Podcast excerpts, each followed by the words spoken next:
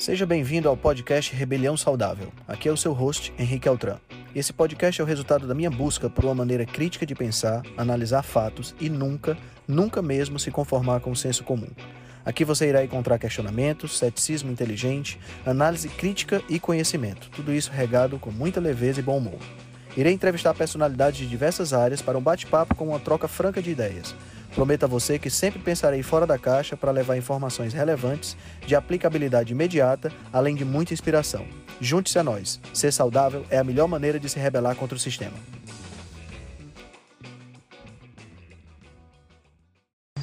Boa noite, boa noite, boa noite, boa noite. Vamos nessa. Começando mais um Nutrição em Dose Dupla. Vamos chegando.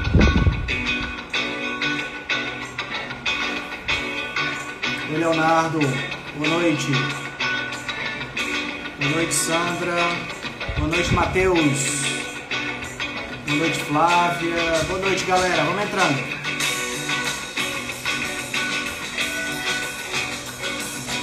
Boa noite, boa noite, boa noite.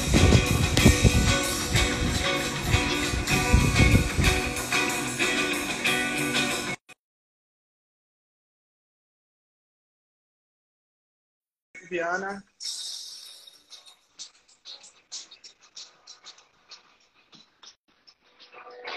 Boa noite, vamos entrando.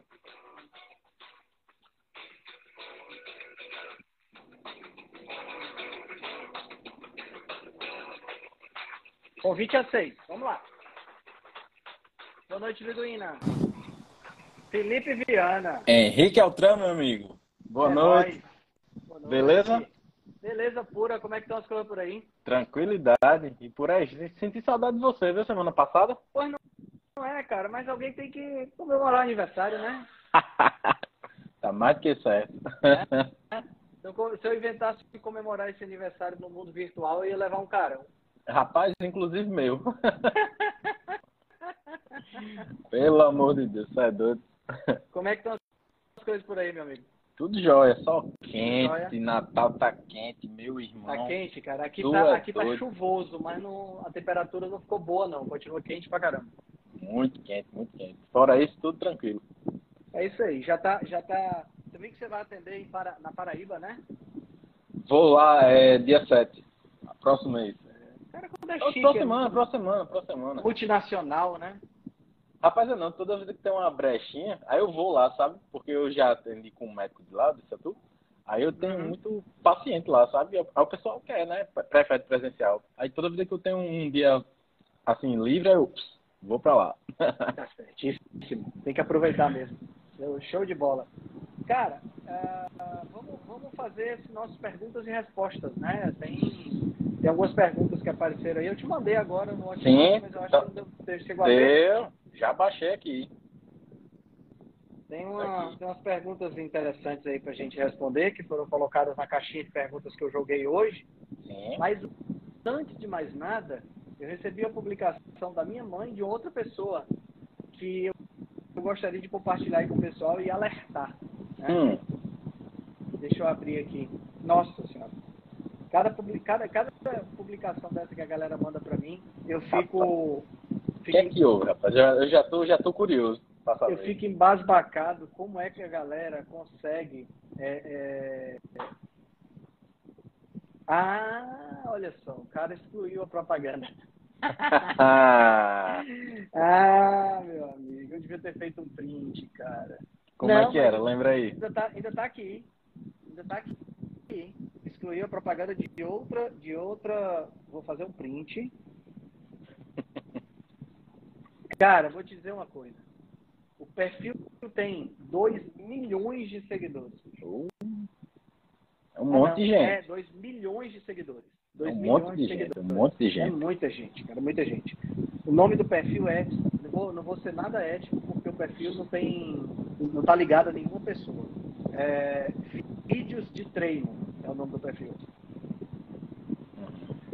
Não tem, não tem uma pessoa específica. Tem Sim, só uns memes, besteira. O cara só faz, só faz republicar um bocado de coisa, entendeu? Sim. E aí ele publicou o poder do mingau de aveia. Ô, rapaz, eu recebi também. Recebeu? Mas Acelera eu, o metabolismo. Mas, mas, mas eu não vou mentir, não, outra. Quando eu vi a chamada, eu digo, ah, vou perder. Eu não vi. Acelera o metabolismo e queima 2 quilos em 3 dias. Quer aprender, na, quer aprender a receita? Receita no link do perfil. Faz 28 dias que estou tomando isso toda noite antes de dormir e já se foram 6 quilos. Perdi muita barriga e diminuí a ansiedade. Quem quiser, assista os stories. Gente, o negócio é tosco, viu, cara? O negócio é pesado.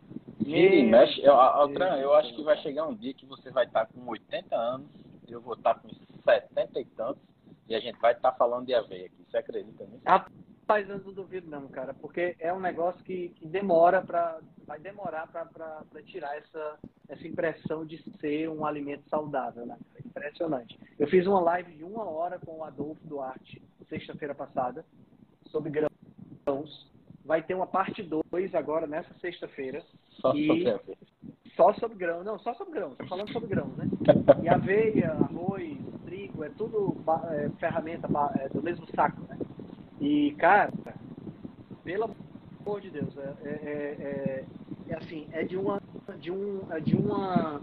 Para, sabe, sabe, quando você faz? É que nem mingau de aveia. Sabe mingau de aveia, né? Grudento, você joga na uhum. parede assim, fica. Pronto, é esse uhum. negócio da aveia que nem mingau de aveia, grudento. É impressionante. Não sei do dia que esse povo tira tanta criatividade para inventar, inventar mentira. Uhum. É, e, e, e, é, e é, é coisa que tu vê, outra é bem chamativa e apelativa, né? Perca não sei quantos quilos tomando um negócio. É aquela velha história, né? De vender um, uma fórmula milagrosa. É. A gente já viu de, de diversas formas, né? É, é, cara. É um negócio assim... Bom, paciência. Vamos lá.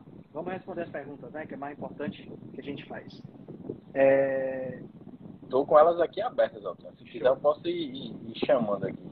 Você tá com ela aberta aí? de baixo para cima? Bora. Bora. Então, Rita Morim, 2009, né? Isso. Exato. Ela perguntou assim, ó. Atividade física, bike ou musculação em jejum altera a insulina e os níveis de glicose? Ótima pergunta, né? Sim. Você já fez até experiência, né? Isso.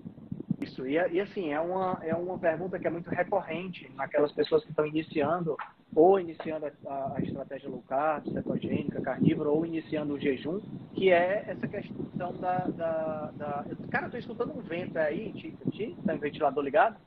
Tem. Porque, meu amigo, eu tô dizendo que o negócio tá quente. Agora, ó, tá só um, um pedacinho aqui no meu braço. Não vai, não vai, não vai chegar aqui no microfone, é, não. Tá, agora não tá, melhorou? Agora não tá, não tô ouvindo. Melhorou, melhorou. Ah, o negócio tá, tá quente mesmo. Tá moral, tá moral, tá. Doido, é. Então, como eu estava falando, é uma pergunta muito recorrente naquelas pessoas que é, estão começando uma dieta low carb, uma dieta cetogênica, uma dieta carnívora, né? Porque as pessoas estão deixando de comer carboidrato ou diminuindo drasticamente a quantidade de carboidrato.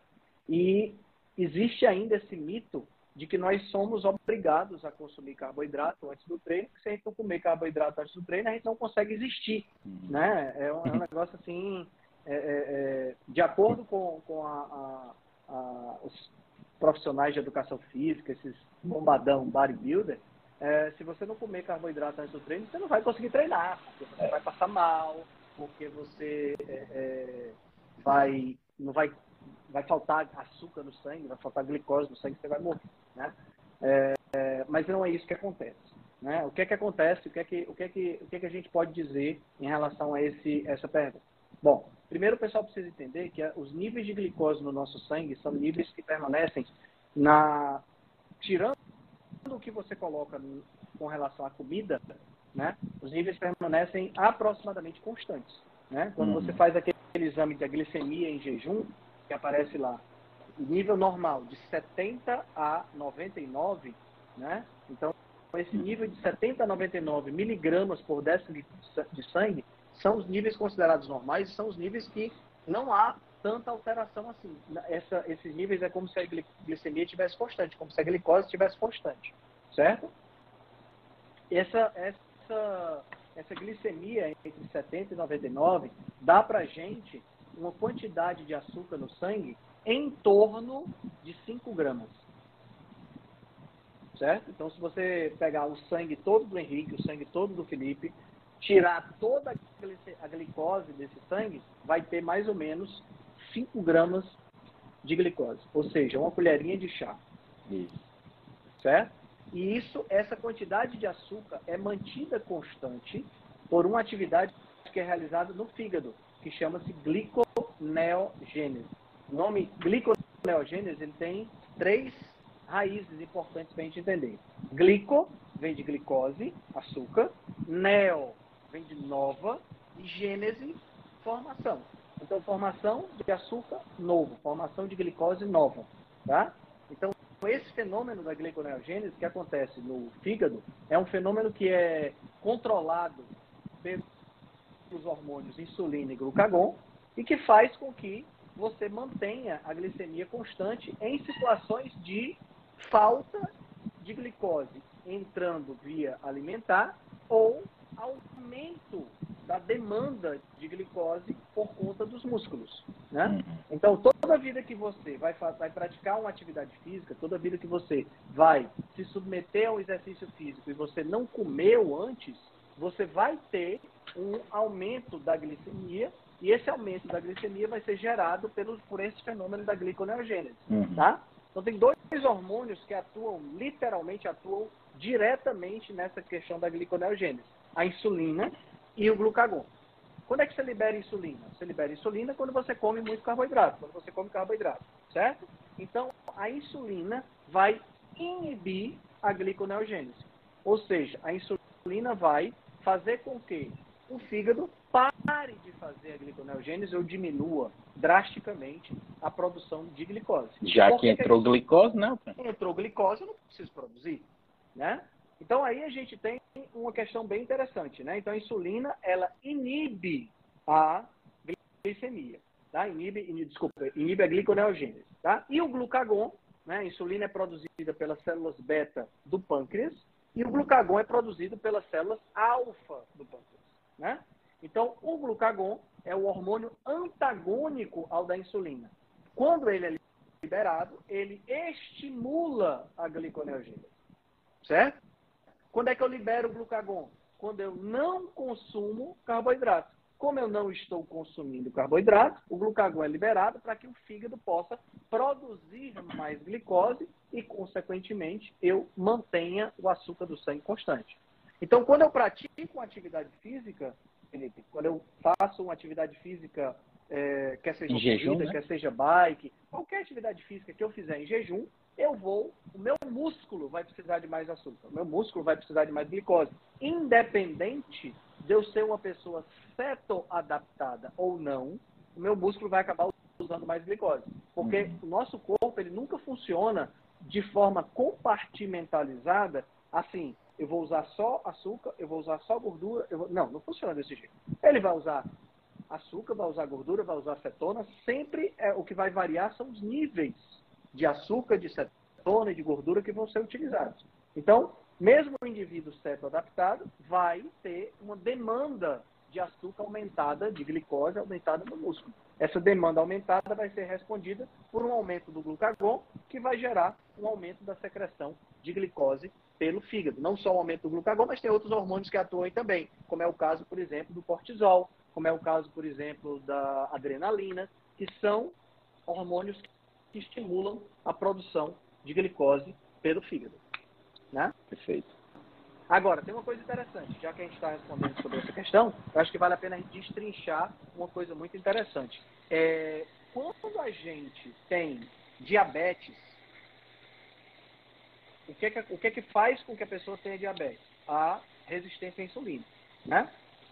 O que é que faz a pessoa ter resistência à insulina? A liberação crônica de muita insulina. Então, a hiperinsulinemia, o aumento da secreção de insulina, faz a pessoa desenvolver resistência à insulina e a resistência à insulina acaba gerando diabetes. É uma sequência lógica. E o que é que causa a hiperinsulinemia? O consumo exagerado de carboidratos refinados o tempo todo. Uhum. Certo? Então, na medida em que eu tenho um aumento do consumo de, é, de glicose, né, um aumento do consumo de carboidratos, eu libero cada vez mais insulina. E a liberação de insulina cada vez maior faz com que meu corpo comece a se tornar resistente, né? Do mesmo jeito que você se torna resistente quando você, por exemplo, começa a exagerar na bebida. Uhum. Primeira vez que você bebeu na vida, você não ficou bêbado, você ficou bêbado bem rapidinho. Bastou uma, duas, duas garrafinhas de cerveja, você já estava muito legal. Mas aí depois que você começa a beber, começa a beber, começa a beber, daqui a pouco você precisa de mais cerveja para poder ficar no mesmo estado de embriaguez. O corpo desenvolve uma resistência. Mesma coisa acontece com a insulina. Você libera pouquinho né, de, de, de, de, insulina e resolve o problema quando você é sensível. Eu, você, por exemplo. Mas aí você começa a comer muito carboidrato, muito carboidrato, as células começam a inchar, começam a receber carboidrato demais, e daqui a pouco elas não conseguem mais responder no mesmo nível. Aí elas ficam resistentes. Aí o pâncreas tem que liberar um pouquinho mais de insulina. E daqui a pouco liberar um pouquinho mais. E daqui a pouco liberar um pouquinho mais. E daqui a pouco ele está liberando tanta insulina que o corpo está todo resistente à insulina e não consegue mais, não, o pâncreas não consegue nem liberar mais, nem o corpo consegue absorver todo o açúcar que está sendo consumido, toda a glicose que está sendo consumida. Aí a glicose no sangue começa a subir. É o que a gente tem no, no diabetes. Mas uma coisa interessante também é que quando a pessoa é diabética, o fígado dela fica resistente à insulina. Certo? Olha como é interessante. O fígado ficando resistente à insulina significa que a insulina não vai ter o mesmo efeito sobre o fígado. E qual é o efeito da insulina sobre o fígado? Inibir a gliconeogênese. Uhum. Então a insulina não consegue fazer com que o fígado diminua a produção de glicose. Na hora que ela não consegue fazer com que o fígado diminua a produção de glicose, imagina, o cara está comendo glicose, aumentando a glicemia por conta do que ele está comendo, e o fígado está produzindo glicose. Fudeu completamente. Uhum. Lascou uhum. por completo. Ele tem uhum. aí uma situação do diabetes totalmente descontrolado. Sim. Né? Isso é o diabetes tipo 2. A pessoa ainda produz insulina. Que é diferente do 1, né? Que, mas que não cabe na pergunta, né? Mas, é... mas eu acho que vale a pena a gente comentar. Sim, diabetes sim. tipo 1, ele não produz insulina. Então, como ele não produz insulina, o fígado está o tempo todo fazendo gliconeogênese. O tempo todo fazendo gliconeogênese. Então, o que é que precisa acontecer? O que precisa acontecer é, ele precisa injetar insulina para fazer com que o fígado pare de produzir glicose. Uhum. Se o cara não injeta insulina, o fígado produz glicose, certo? E essa glicose não consegue entrar nas células.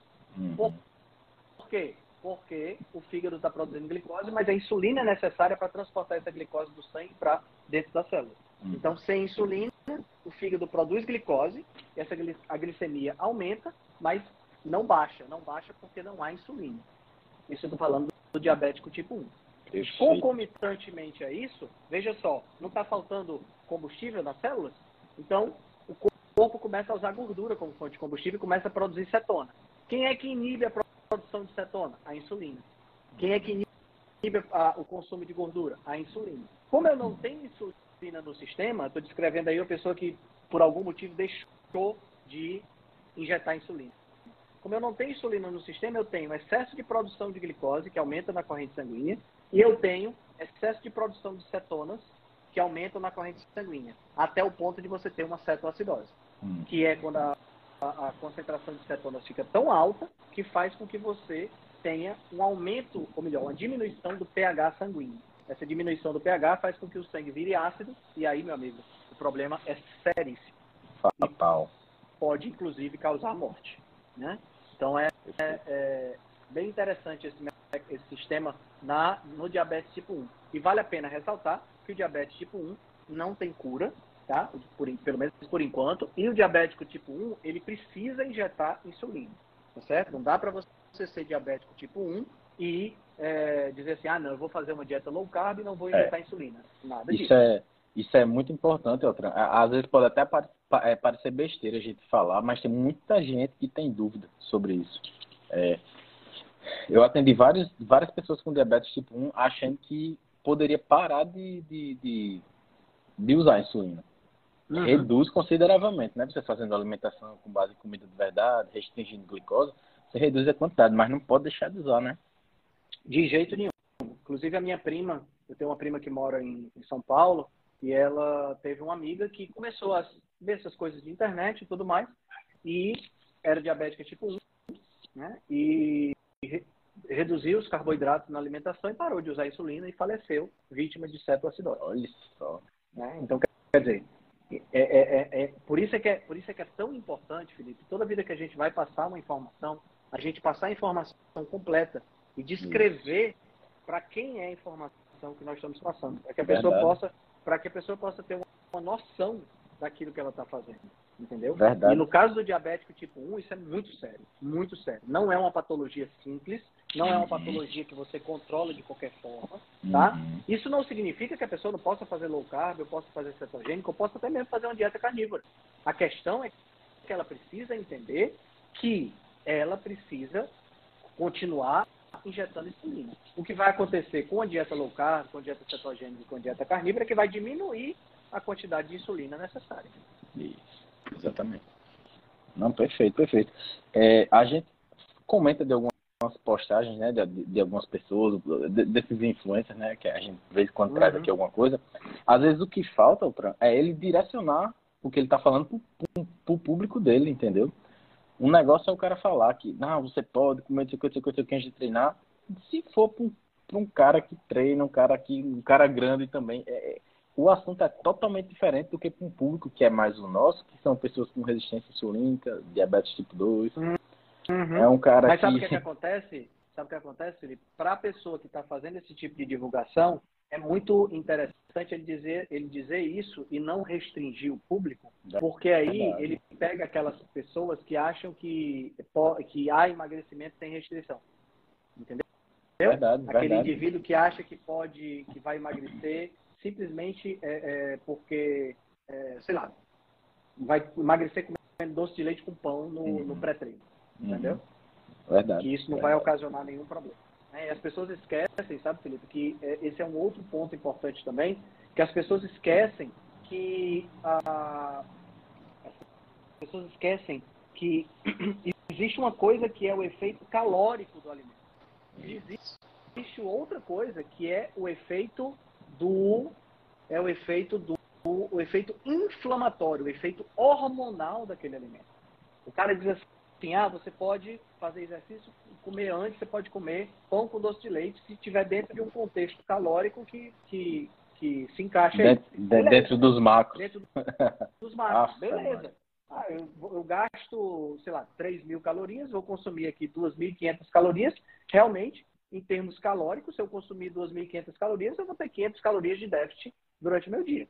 Sem dúvida. Sem dúvida. Isso aí não tá, ninguém está questionando isso não. Uhum. O problema é a que custo você vai ter a ingestão dessas 500 calorias a menos. Esse é o problema.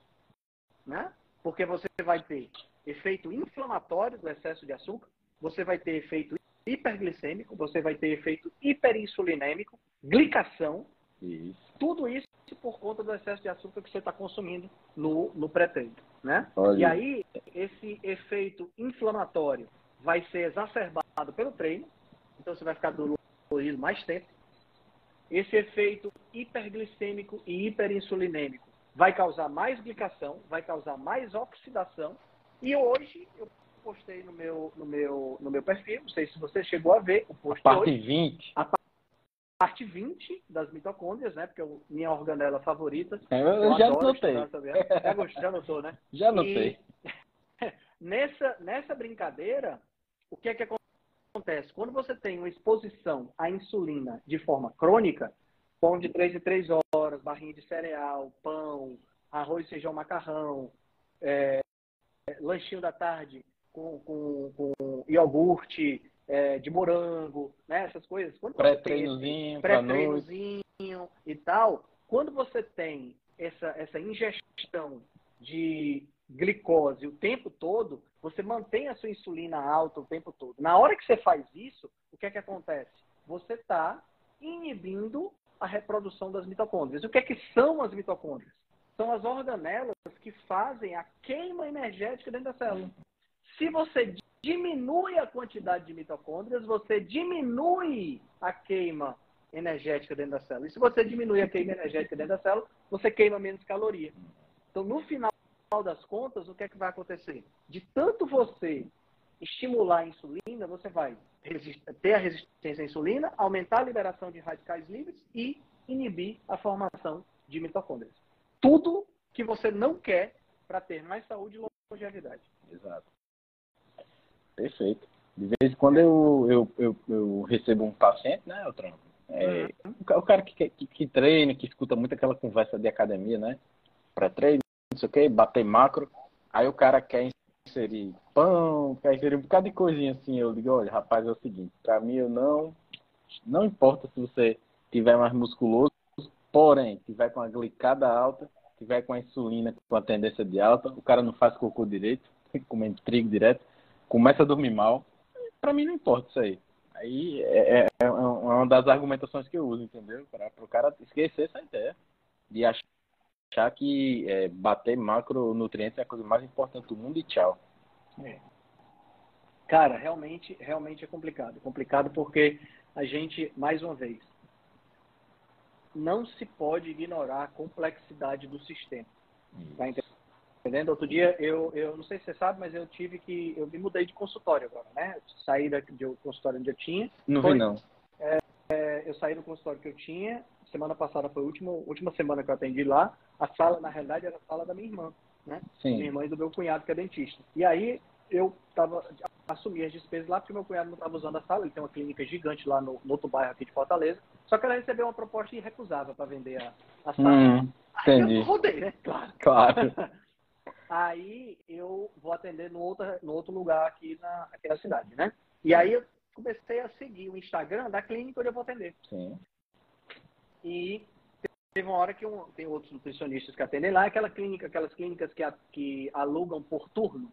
Sim. Tem vários Sim. consultórios e tal. Uma clínica bem arrumadinha aqui em Fortaleza. Gostei Qual bastante. É a clínica? Diz logo outra. Já tô nervoso aqui querendo saber. é a Nature. Nature é? Top. Aí, cara, o que aconteceu? Eu tava olhando aqui o Instagram deles, aí eles publicaram a foto, né? Fizeram um collab entre uma nutricionista que atende lá e eles, né? E a nutricionista, o, o, o título da, o título não, a, a, legenda da foto era assim, é, fulana de tal é, emagreceu não sei o que, não sei das quantas, comendo pizza de chocolate no final de semana. Porra. Aí eu olhei para aquilo ali e disse, cara, aqui está a prova que as pessoas esquecem de, de direcionar para quem é que elas estão fazendo esse tipo de, de post. Uhum. Tá entendendo? Porque, veja só, quando eu jogo uma coisa dessa, o que é, qual é a impressão que passa? Que essa nutricionista, ela descobriu a fórmula mágica. Né? A fórmula Ultra Mega Power, que vai permitir que qualquer pessoa coma pizza de chocolate no final de semana e perca peso. Uhum. Nós sabemos que não é assim que funciona. Uhum. Eu, por exemplo, se eu comer pizza de chocolate no final de semana, eu vou querer comer no sábado, vou querer comer no domingo, vou querer comer na segunda, vou querer comer na terça e vou ter dificuldade de parar de comer. É verdade. Já o meu pai, dando esse exemplo aqui, o pessoal já deve estar cansado de, de, de, saber. Mas o meu pai, ele tem um nível de tolerância ao doce impressionante. Ele consegue pegar um pudim, botar no congelador e o pudim dura três meses Olha só. Ele come uma colherinha. Ele, ele come uma colherinha no, depois do almoço. Pronto, está resolvido. Tu é um tá povo, doido é um povo que a gente tem inveja, né, Fran? É um eu povo que a gente tem inveja. Porque eu não tenho esse tipo, de, esse tipo de controle com doce. Tá entendendo? E hum. ele tem. Então, cara, o que é que acontece? Uma pessoa como essa, que está comendo pizza no final de semana e consegue emagrecer, show de bola. Mas e quem é compulsivo? E quem, quem é diabético? É, Vai ajudar? Verdade. Tá entendendo?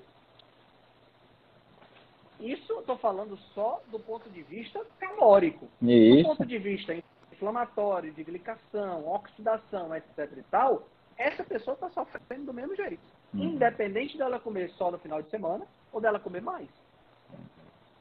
Tá entendendo? Então isso precisa, cara, é, é, isso é crucial que as pessoas entendam. Mas Henrique, você está fazendo terrorismo alimentar porque a, a, a, as pessoas não podem parar de comer coisa. Gente, eu não estou dizendo para a pessoa parar de comer coisa gostosa, não. Eu estou dizendo é que ela tem que entender o processo.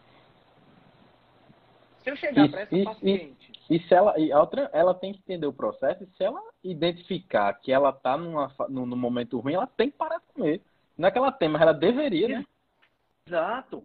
Se, é, é, quando, se, eu, se eu pegar uma pessoa como essa, esse, essa paciente, chegar para ela e dizer assim, minha querida, você sabia que quando você come essa pizza no final de semana, você aumenta a glicação, aumenta a chance de aparecer câncer, aumenta a inflamação, aumenta a oxidação e você a longo prazo pode diminuir sua longevidade, diminuir sua resistência no treino, pode diminuir, pode envelhecer com maior precocidade? Não acha que essa pessoa sabe disso? Tu acha que essa nutricionista falou para ela sobre esse assunto? Claro que não. Está entendendo o problema? O problema é esse. Na minha visão, o problema é esse. Eu não estou dizendo Concordo. que o nutricionista possa ou não possa utilizar uma, uma alimentação que tem um pouco mais de carboidrato na dieta. Não é isso que eu estou falando, não. O que, a minha questão é, deixe claro para o seu paciente que ao, ao fazer isso, ele vai ter as seguintes consequências.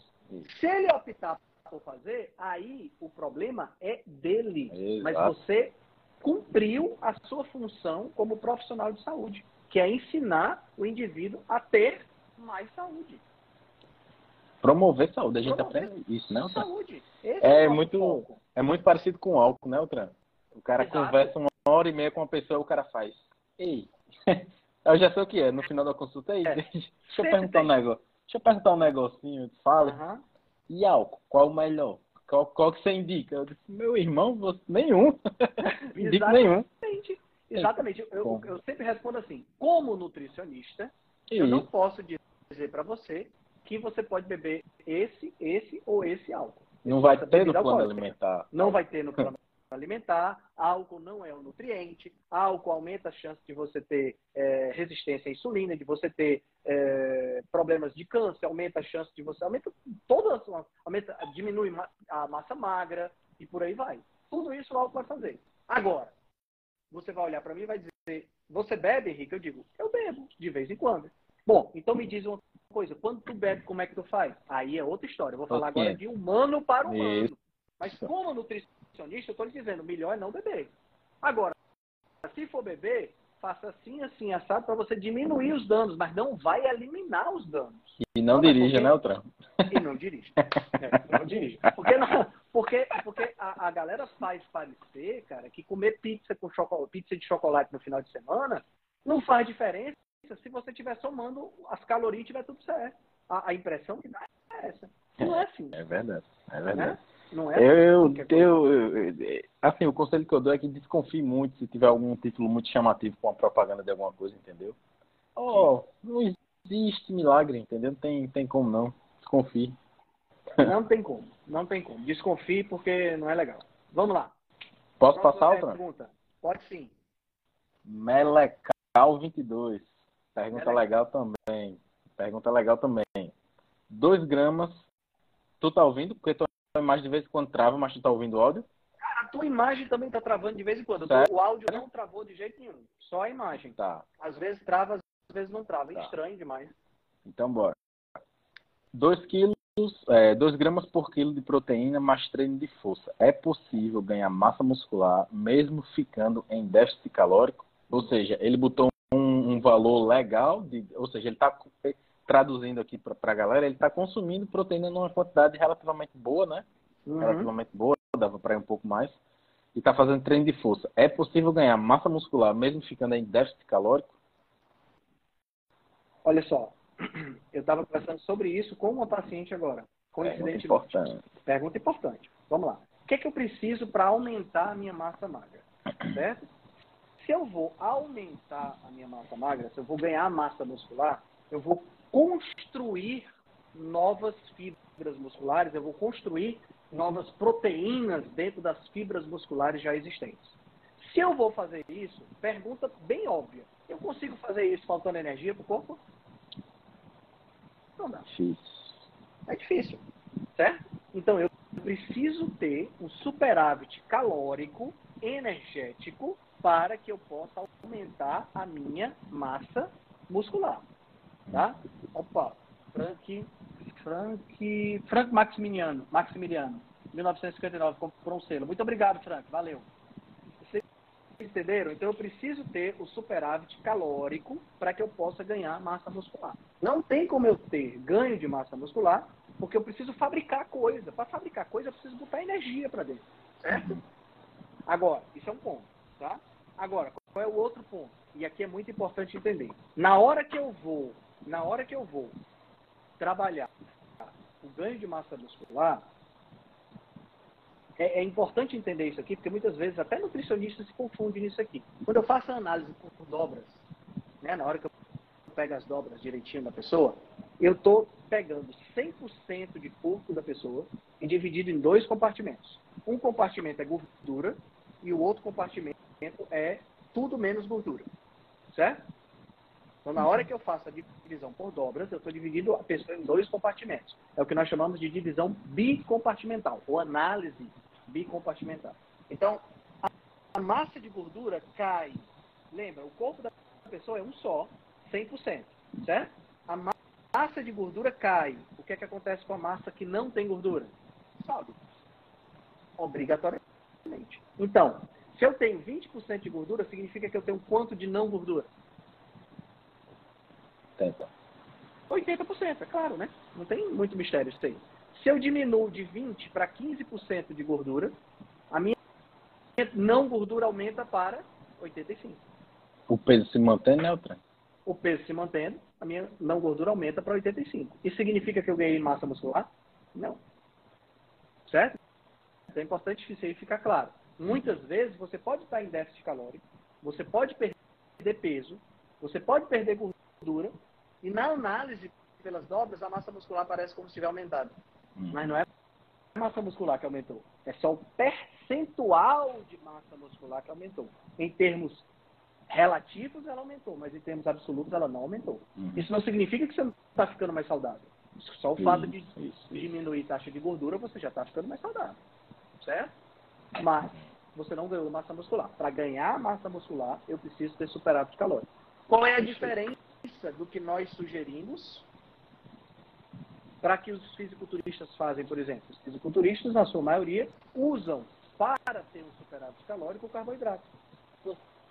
Que é, número um, mais fácil. É muito difícil você ter superávit calórico comendo gordura, comendo ovo, comendo carne gorda, porque você fica cheio e não consegue mais comer. Certo? E segundo, porque o carboidrato fornece um pico maior de insulina, que é um hormônio extremamente anabólico. Certo? Agora, tem que entender o seguinte: ganhar massa muscular, além de um determinado limite, é antifisiológico. Eu acho que eu estava conversando sobre isso na, na semana, semana atrasada. Ganhar massa muscular é antifisiológico. Por quê? Porque quanto mais massa muscular eu tenho, mais calorias eu tenho que consumir. E vamos lembrar que nós somos semelhantes aos nossos ancestrais. Logo, nós somos semelhantes aos nossos ancestrais, significa que nós viemos de um ambiente de escassez de alimentos. Se nós viemos de um ambiente de escassez de alimentos, logo eu tenho dificuldade de encontrar comida. Então não dá para eu gastar muita energia, porque se eu tiver que gastar muita energia, eu vou acabar morrendo. Então a gente sempre manteve uma massa muscular em equilíbrio. Essa história de ganhar muita massa muscular de hoje, de ficar fisiculturista, ficar bombadão enorme, isso é antifisiológico. Para resultados antifisiológicos, eu devo executar procedimentos antifisiológicos. Então, se eu quero ganhar mais massa magra do que o meu corpo está projetado para ganhar naturalmente, eu preciso usar REX, eu preciso usar alternativas antifisiológicas. E essas alternativas antifisiológicas, entre elas, inclui se entupir de carboidrato. Uhum, uhum. Certo? Perfeito. Agora, se eu quiser aumentar minha massa magra de forma natural, respeitando o limite do meu corpo, eu consigo fazer isso sem nenhum problema com carne e gordura, com, com uhum. alimentos de origem animal ricos em gordura. Certo? Agora, eu estava vendo um vídeo agora, um, mandaram para mim, sempre mandam para mim essas coisas, acho que mandam para ti também. O cara consumindo, bicho, ele pegou uma bacia, juro por Deus, era um físico do cara de gigante, brasileiro. Pegou uma bacia, um negócio assim, acho que a bacia devia ter uns 5 litros de volume. Aí ele colocou 4 litros de leite e 3 quilos de sucrilho.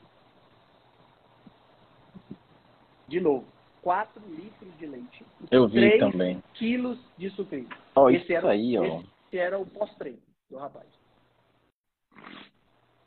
Isso é fisiológico? Não é. Isso vai trazer resultados não fisiológicos? Vai.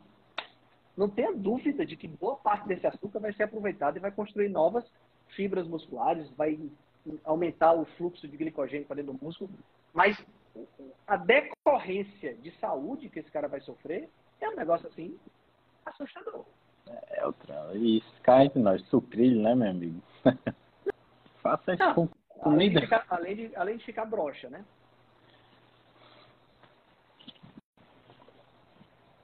Porque a gente sabe que sucrilho foi criado para diminuir é, é, a libido em jovens, né? Era, era um efeito antimasturbatório.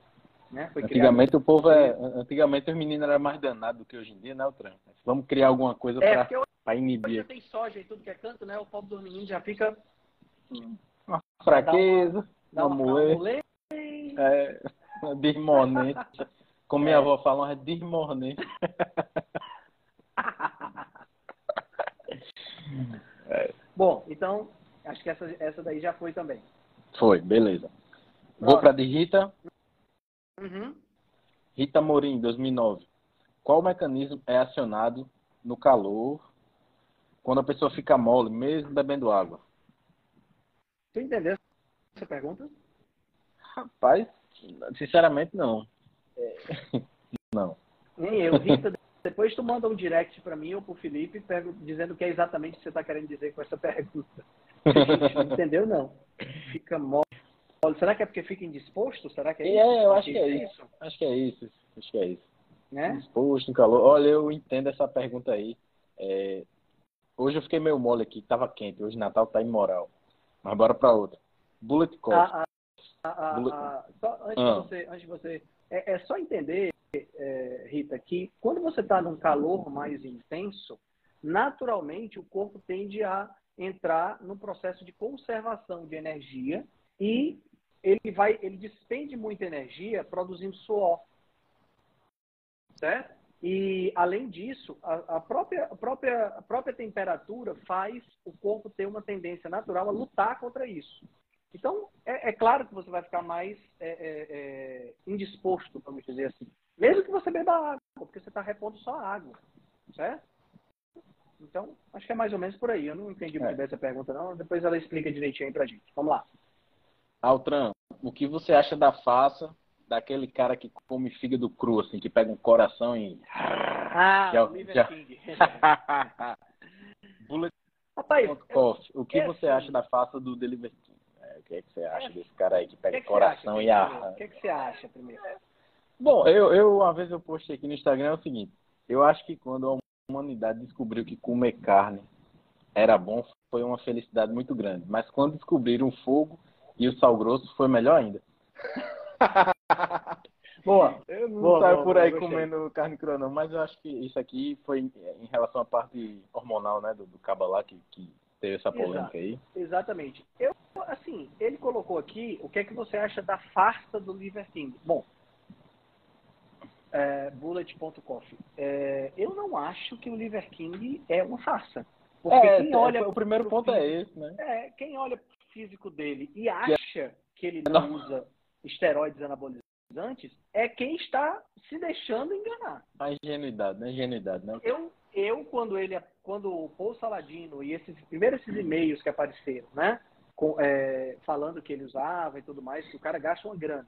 Depois, o Paul Saladino apareceu dizendo que estava cortando o relacionamento com ele, não sei o quê, blá, blá, blá, blá.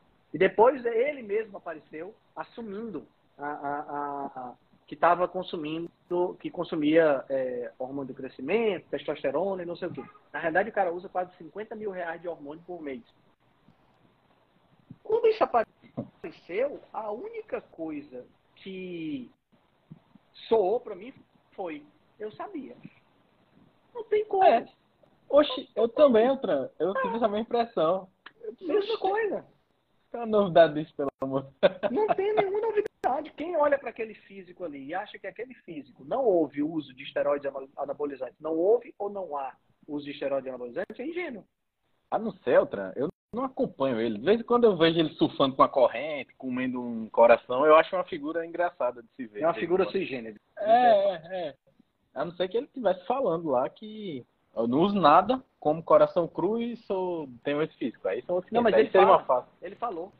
Ele falou no podcast que o, no podcast que o Paul Saladino entrevistou ele, Ele o, o, Saladino perguntou. É, o nome dele é Brian Johnson. É, faz, Brian, faz a, tempo, Altran? Faz, faz algum tempo já. É, as pessoas é, ficam falando que você usa hormônio e tudo mais. Você usa hormônio? Ele disse, eu não uso. Entendeu? Ele, ele realmente mentiu. Enganou os bestos. Mas assim, enganou só os bestas. Porque quem, quem tem uma, uma, pequena noção de como é que fica o físico de uma pessoa que não usa hormônio, é só olhar para aquilo ali. Hum. É, é, claro. O bicho é, é torado, viu? Não, ele, ele, não só ele, é, ele tem uma, uma taxa de gordura baixa, é, é, Felipe, mas ele tem também uma, uma, uma, uma muscularidade grande. Entendeu? Uma Ela é muscularidade. Sim, sim, muscularidade sim, é uma coisa que você só adquire quando você tem um, ou você tem uma, uma genética muito boa, e aí você não, mas não chega naquele nível, ou você está usando hormônio. Tá entendendo? Então, assim, baixa, faz o seguinte, para que o pessoal que está escutando a gente. Entra no YouTube e bota assim, Campeonato de Fisiculturismo Natural. Isso. E vai olhar para as pessoas que estão fazendo fisiculturismo natural. É. E ver se alguma delas que não usa hormônio porque faz antidoping antes, né? Se chega perto do, do, do nível do Liver King, não chega. Uhum. Tá entendendo? Verdade, é, verdade. Assim, ele, ele, é, é, ele, ele enganou um bocado de gente, mas esse olho aqui, ó, tá do lado desse aqui há 48 anos. não é fácil assim, não. Bora lá, outra. Quitutes. Ponto deu balde. Carnívoro ajuda. Teobaldo. Carnívoro ajuda realmente a emagrecer, Henrique Altran? Só ingerindo carne e a sua gordura? Ah, carne e, e, e, a gordura, né, eu acho. É, carne e a gordura da carne, né? Uhum. É, quitute Teobaldi. Teobaldi, sim, ajuda a emagrecer e pode realmente resolver o problema. Porque o que é que acontece? É, é importante entender isso. Para emagrecer, precisa haver déficit calórico, certo? Uhum. E esse déficit calórico pode ser alcançado de diversas formas. Você pode até fazer uma cirurgia bariátrica e ter um déficit calórico, né? Qual a diferença da carnívora? É que você vai ter um déficit calórico voluntário, porque você vai ficar tão saciado que você não vai comer. Entendeu? Então você vai ingerir menos caloria do que o que você gasta. Agora é interessante porque a carnívora também vai te nutrir melhor, a carnívora vai permitir que você tenha uma manutenção da massa magra, né? Porque o que ajuda na manutenção da massa magra, especialmente da massa muscular, é a ingestão de proteína. Se você não estiver ingerindo a quantidade de proteína adequada, você não mantém massa magra, né? Perfeito. Eu acho que o ponto, não sei se você concorda comigo, mas o ponto fundamental da dieta carnívora não é nem só esse lado positivo que a gente sabe que tem, é porque ela exclui o negativo. Ela exclui tudo Exatamente. que não presta. E o e, e, a nossa, o nosso contexto alimentar hoje em dia, tá, o ponto negativo está muito grande, está gigante. A gente está fazendo muita coisa errada, a gente está atrapalhando muito, muito o nosso organismo com que, comendo o que não deve, né? Aí quando Sim. você estabelece ali, ó, tô numa, numa, num padrão aqui de uma dieta carnívora. É bom comer carne? Claro que é, porque é um alimento limpo, rico em nutrientes, a gente sabe. Mas o que você exclui do que não presta é gigantesco, né? Exatamente. Você exclui muita coisa que não presta, né? E ao excluir muita coisa que não presta, fica muito mais é, fácil, né? É, fica muito mais mais fácil, né? Muito mais fácil. Cara, tem algumas perguntas que entraram aqui no, no nos comentários. Manda... Não sei se você viu. Eu vi algumas. Então aqui tem. Então DM2 é melhor, melhor é, a, é carnívora que low carb? é, Érica, Érica, Érica Yamo. Érica, qualquer dieta de baixo carboidrato que você fizer é interessante para você diminuir a diabetes tipo 2. Qualquer isso, dieta de baixo carboidrato. Isso. Existem basicamente três estratégias para você poder diminuir e entrar, botar o diabetes tipo 2 em remissão. Cirurgia bariátrica, três, três estratégias comprovadas, né? Cirurgia bariátrica, redução de peso através de redução calórica, incluindo shakes também entram aqui, e uma dieta de baixo carboidrato. Tá? São as três coisas que você pode fazer para ter uma melhoria da, e uma remissão do diabetes tipo 2. Dessas aqui, você não vai precisar fazer cirurgia, você não precisa passar é, é, não sei quanto tempo tomando shake. Basta você reduzir a ingestão de carboidrato. É claro que quanto menos carboidrato você botar na dieta, mais interessante. Talvez se você botar menos carboidrato e ainda botar menos gordura, também ajude mais ainda, né? Uhum. Mas menos carboidrato já vai te ajudar a resolver isso aí. Eu acho que a questão aí vai muito do conforto da pessoa. Isso. É o ponto é esse. Né? Às vezes você diz, não, às vezes você bota como uma meta ideal, a dieta carnívora é a melhor e pronto. Aí o cara consegue fazer três dias e para. Então para é. ele não é melhor. Para ele é bom ficar no low carb, com estratégias carnívoras, variando entre um dia e outro cetogênico e fica legal. O negócio é se manter com uma restrição de carboidrato, né? Exatamente, exatamente. Deixa eu ver se tem mais aqui. Consegue ver mais aí, Felipe? Estou tá procurando aqui. aqui. É, se essa live vai ficar gravada, ela vai ficar gravada, Érica, e vai ser transformada em podcast da, da Rebelião Saudável. Altran amanhã mesmo, ou hoje amanhã já bota como podcast. Ah, Isso. Deixa eu ver. Ela vai, ela vai, eu estou tentando ver aqui, mas não estou. Teve uma pergunta interessante lá em cima, mas eu, eu esqueci. E já saiu daqui. Vão mandando aqui, a gente ainda tem mais ou menos uns oito minutos. Mandem perguntas aqui que, que dá tempo ainda da gente falar. Podcast, Érica, é... Rebelião Saudável, tá? Isso. E a live fica salva tanto aqui no, perfil, no meu perfil como, como no do, do Henrique. É, eu não, não consigo mais ver. Não consigo é ver porque mais muita gente entrando, aí as perguntas sobem. É, é, deixa eu ver aqui se eu consigo. Eu subir aqui para ver.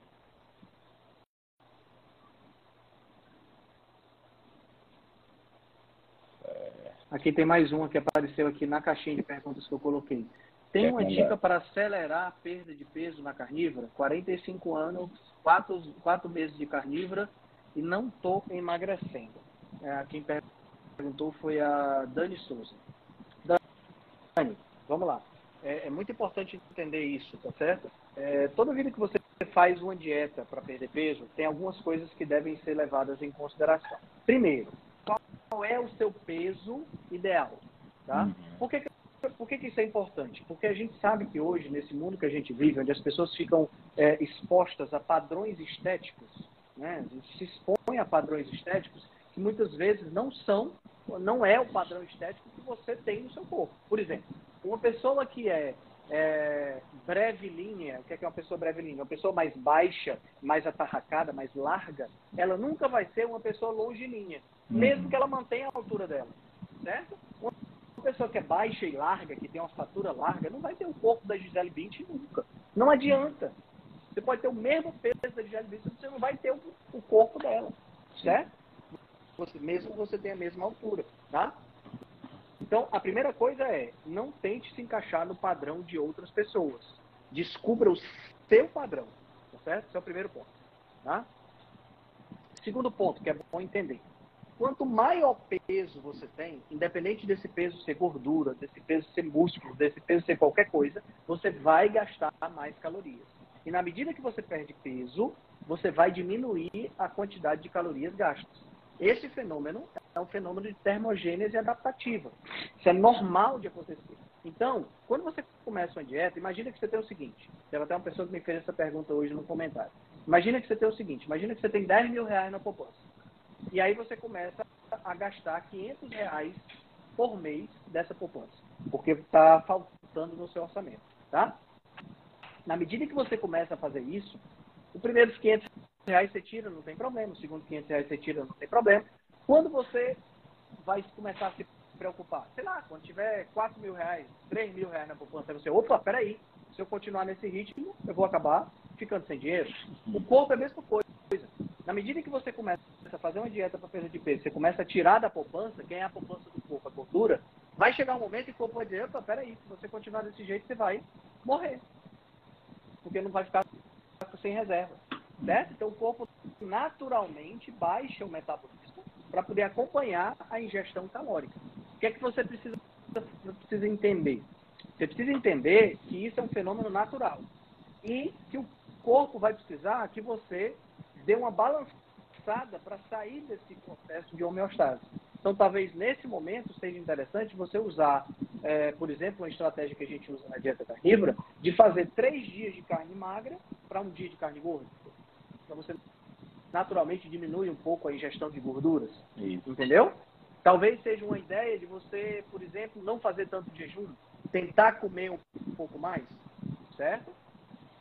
Então tem estratégias que podem ser usadas. É por isso que a gente recomenda, sempre que acontece esse tipo de coisa, que você falar com um profissional para que ele possa adequar a sua necessidade. Principalmente entender como é que está o seu processo. Né? Eu tenho um paciente, por exemplo, Felipe, que ele, quando veio até mim, ele tinha perdido quase 20 quilos, mas estava estancado, tinha uhum. parado de perder peso.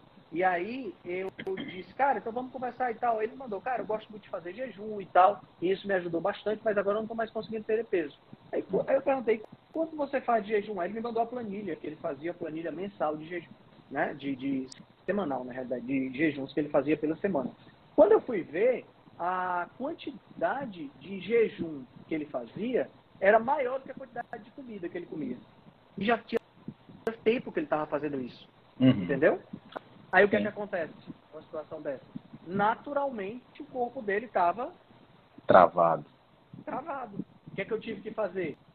A, a tireoide dele já estava começando a dar sinais de que não era legal. Então eu entrei com suplementação de selênio, suplementação natural, né? entrei só com caixinha do Pará. Sim. Uhum. Né? Entrei com suplementação de selênio, entrei com um pouquinho de, de, de, de outros alimentos de carboidrato, reduzi o jejum dele para fazer e comer mais um pouquinho. Isso fez com que o corpo dele descolasse, ele perdeu mais quase 20 quilos. Hum. Tá entendendo? Top né? demais. Agora, é importante entender que isso precisa da orientação de um profissional, certo? Muitas pessoas não chegam nesse ponto. Muitas pessoas conseguem alcançar o peso que precisam alcançar sem ter que se, se, se preocupar com isso. Mas algumas pessoas vão ter que contratar um profissional para poder ajustar esses fatores. Eu, foi muito parecido com a menina que eu atendi de São Paulo, Walter. Ela tinha, ela tinha perdido é, 25 quilos, 27 quilos, precisava perder 3 quilos para chegar na meta dela. Mas ela não conseguia de forma alguma. Foi muito parecido que eu fiz. Primeira coisa, eu notei que ela comia queijo, era viciada, né? Duas, três vezes por dia. A gente retirou o queijo, para tentar diminuir é, e mudar, estimular de, de, forma diferente. E botei algumas coisinhas também, botei castanha, botei um pouquinho mais de, de, de vegetais, pouca coisa, e reduzi o jejum dela. Ou seja, ela emagreceu comendo mais. Emagreceu comendo mais. É importante fazer essa análise aí de quem pois a é, gente já tem um olhar mais atento, né? Precisa ficar, precisa ficar ligado nisso aí, porque a, a, a, a necessidade que a gente tem de, de a necessidade calórica, ela vai variar com o tempo e ela vai responder à ingesta calórica também, né? A gente precisa estar ligado nisso aí, tá? Deixa eu ver, tem mais umas perguntas aqui, deixa eu ver. Após tomar sol, quanto tempo esperar para tomar banho para absorver a vitamina D? Márcia, a a, quando você toma sol, os raios ultravioleta fabricam vitamina D por dentro, tá? Isso. Você pode tomar banho na hora que você sair do sol. Não há nenhum problema, não. Se for aqui em Natal, tome o quanto antes. O quanto você... antes, é, realmente, porque o negócio é quente mesmo. Tiveram duas Algum... perguntas parecidas, Altran. É... Ah. Você ia falar? Desculpe. Não, não, pode, pode dizer. Tiveram duas perguntas parecidas. Se comida de verdade causa resistência insulínica, né? E, e se mandioca também eleva, pode causar resistência insulínica, é, elevar glicose a ponto da pessoa virar diabética. Né? Tipo Ótimo.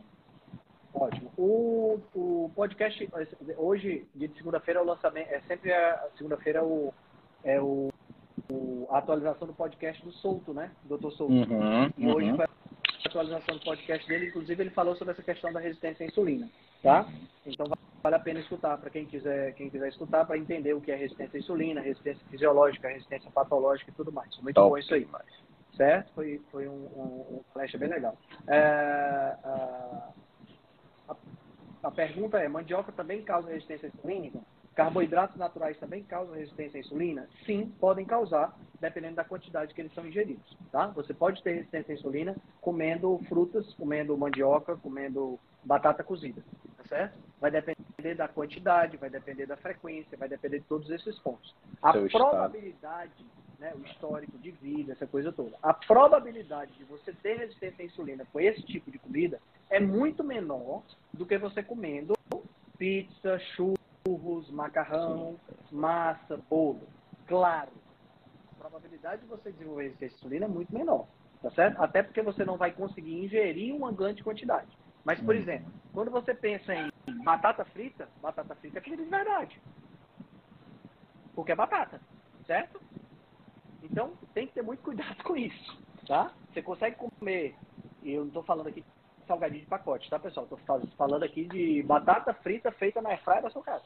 Sim. Ela é muito gostosa, textura fica boa, você acaba comendo demais, né? É importante ter essa noção. Pipoca, pipoca é comida de verdade. Porra, bota um quilo de pipoca na minha frente pra ver se eu não como todinho, assistindo filme. Facinho, facinho. Uhum. Entendeu? Então tem que ficar muito ligado nisso aí. As quantidades importam. Tá? Sim, é claro sim. que é muito mais difícil você desenvolver resistência à insulina comendo comida de verdade. Muito mais difícil. Mas ainda assim é possível. Tá? Uma coisa que o Dr. Souto falou hoje no, no podcast dele é que gordura saturada causa resistência à insulina de forma aguda. Isso é muito interessante, eu acho que vale a pena a gente comentar sobre esse ponto. Gordura saturada causa resistência à insulina de forma aguda, por quê? Porque na hora que você come gordura saturada, né, isso tem ensaios clínicos mostrando isso, na hora que você come gordura saturada, que esses ácidos graxos chegam na corrente sanguínea, o cérebro não consegue usar esses ácidos graxos, mas o músculo consegue.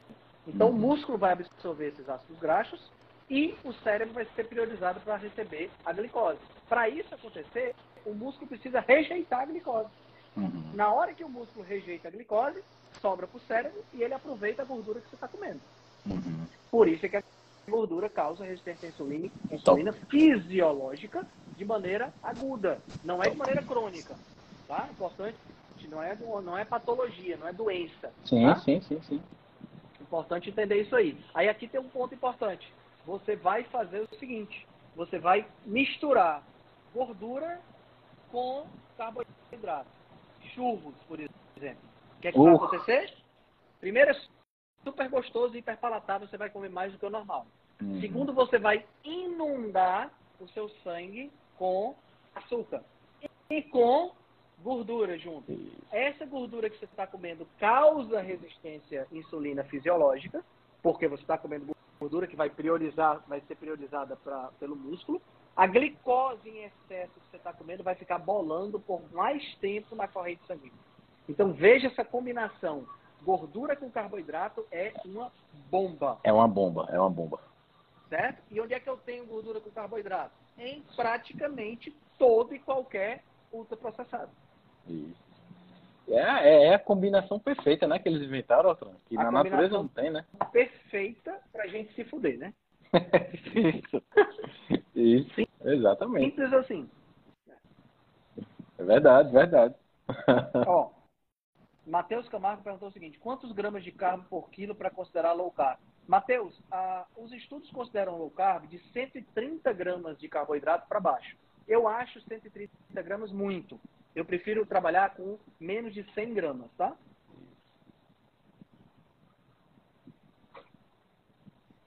Você, você, você tem alguma consideração sobre isso, Felipe? Você considera Concordo esses valores mais. também? Concordo mais. Quando eu vou calcular cardápio, assim, que às vezes eu calculo bem direitinho, 130 gramas de carboidrato de comida de verdade é muita coisa, não é pouco não. Hum. É muita coisa. Rapaz, 130 gramas, presta atenção.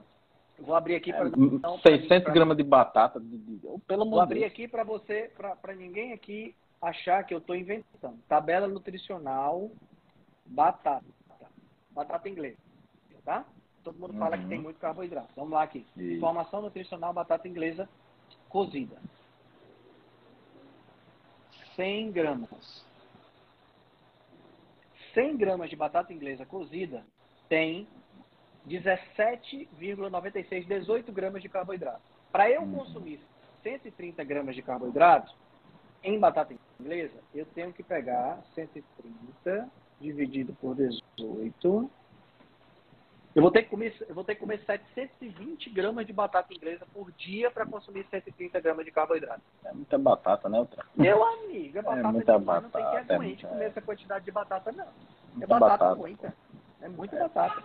Deixa eu ver, deixa eu ver outro alimento aqui. Deixa eu ver aqui. Batata doce. Dá um pouquinho menos, né? Batata doce cozida. Batata doce cozida 100 gramas. Tem 16,20, então ainda é mais. vai chegar perto de 16, vai chegar perto de, de 800 gramas, quer ver? Ó? 130 dividido por 16. Um empate técnico, não? 812 gramas de batata, de batata doce. E olha que a gente está indo para a gente tá indo para os alimentos com mais amido, né? Se a gente for distribuir vamos pegar aqui, isso aí. um alimento, vamos pegar aqui um, um, um, um, grão que é muito comum aqui no Brasil, que é o arroz. Sim. Né? Vamos pegar aqui o arroz. Arroz branco cozido. 100 gramas de arroz branco cozido. Tem 26 gramas e meio de, de carboidrato, tá?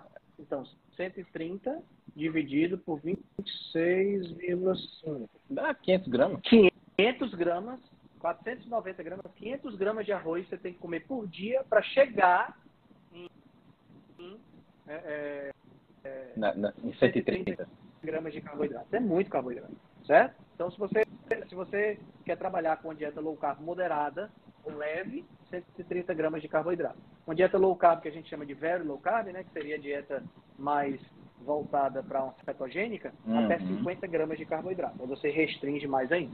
Tá? É claro que o ideal seria você fazer uma dieta low carb e não ingerir esse tipo de alimento. Por quê? Porque você esgota a sua reserva, vamos dizer assim, a sua quantidade de carboidrato com alimentos que não têm fibra, com alimentos que têm uma pouca quantidade de fibra. É muito mais interessante você, você consumir o quê? Consumir alimentos que têm um índice glicêmico menor, que tem uma quantidade de carboidrato menor vegetais, abobrinha, berinjela, tomate, pimentão, né? Aumenta um pouco a nutrição, de baixo, né? aumenta muito mais a nutrição. Porque quando você come, é, por exemplo, 700 gramas de batata doce, você está comendo água e amido. Só. Mais nada praticamente. Agora, quando você come morango, mistilo, abobrinha, berinjela, né? eu estou falando só dos alimentos que contêm carboidrato. Porque eu não vou falar aqui de carne, ovo, peixe, sim, sim, frango, isso não tem carboidrato praticamente, né?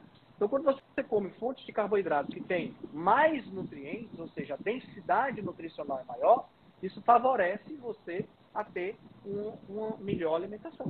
Sim, sim. Né? Top. Perfeito. Beleza. Né? Deixa eu ver se tem mais algum aqui. Altran, tu, tu viu o horário da tua outra live? Vi, hoje, eu vou, hoje a minha live começa um pouquinho mais tarde, porque o Alex ah, tá. tá fuso horário diferente. Então tá de boa. Tranquilo, Tem mais tranquilo. alguma pergunta aí? Você tá vendo? Deixa eu ver aqui. Não, por aqui não chegou não. Ah, deixa eu ver aqui. Não, não tem não. Se for mais nenhuma, não. Show de bola. Top. Respondemos um monte de coisa. Respondemos um monte de coisa. A aula hoje foi bem legal. Foi boa, foi boa, foi boa, foi boa. Boa. Show de bola, então. Galerinha, muito obrigado. Essa live vai ficar salva tanto no meu perfil quanto no perfil do Felipe, tá? E vai também para o YouTube e vai para o Instagram. O, o Instagram não, o podcast da Rebelião. O podcast da Rebelião. Beleza? Top. Próxima segunda, estamos na arena. Próxima segunda, 18 horas, estaremos por aqui. Forte abraço para todos. Valeu, meu amigo. Valeu, boa noite. Valeu, Altran. Se você gosta do nosso trabalho, deixe um review 5 estrelas no aplicativo que você usa para escutar o podcast. Você pode deixar um review 5 estrelas e pode também deixar lá o seu elogio, a sua sugestão ou a sua crítica. É muito importante que você faça isso porque você vai ajudar a Rebelião Saudável a chegar a um número maior de pessoas. Você também pode dar suporte ao nosso trabalho, né, todo o nosso investimento de tempo, nos apoiando via Patreon. Assim a gente pode continuar a oferecer o melhor conteúdo de qualidade, sem anúncio e de forma totalmente gratuita. O link para o nosso Patreon você vai encontrar no show notes. Se você ainda não fez o download do nosso e-book Cozinha Ancestral, que eu escrevi com a chefe Gabriela Carvalho, você pode fazer o download, o download é gratuito, e você vai encontrar também o link lá na show notes. Além disso, você pode nos acompanhar pelo Instagram, no arroba Henrique Altran, ou no nosso canal no Telegram. Lá pelo Telegram a gente consegue colocar para você artigos, eh, PDFs, imagens, fazer enquetes e fazer um trabalho bem mais aprofundado do que nós fazemos no Instagram.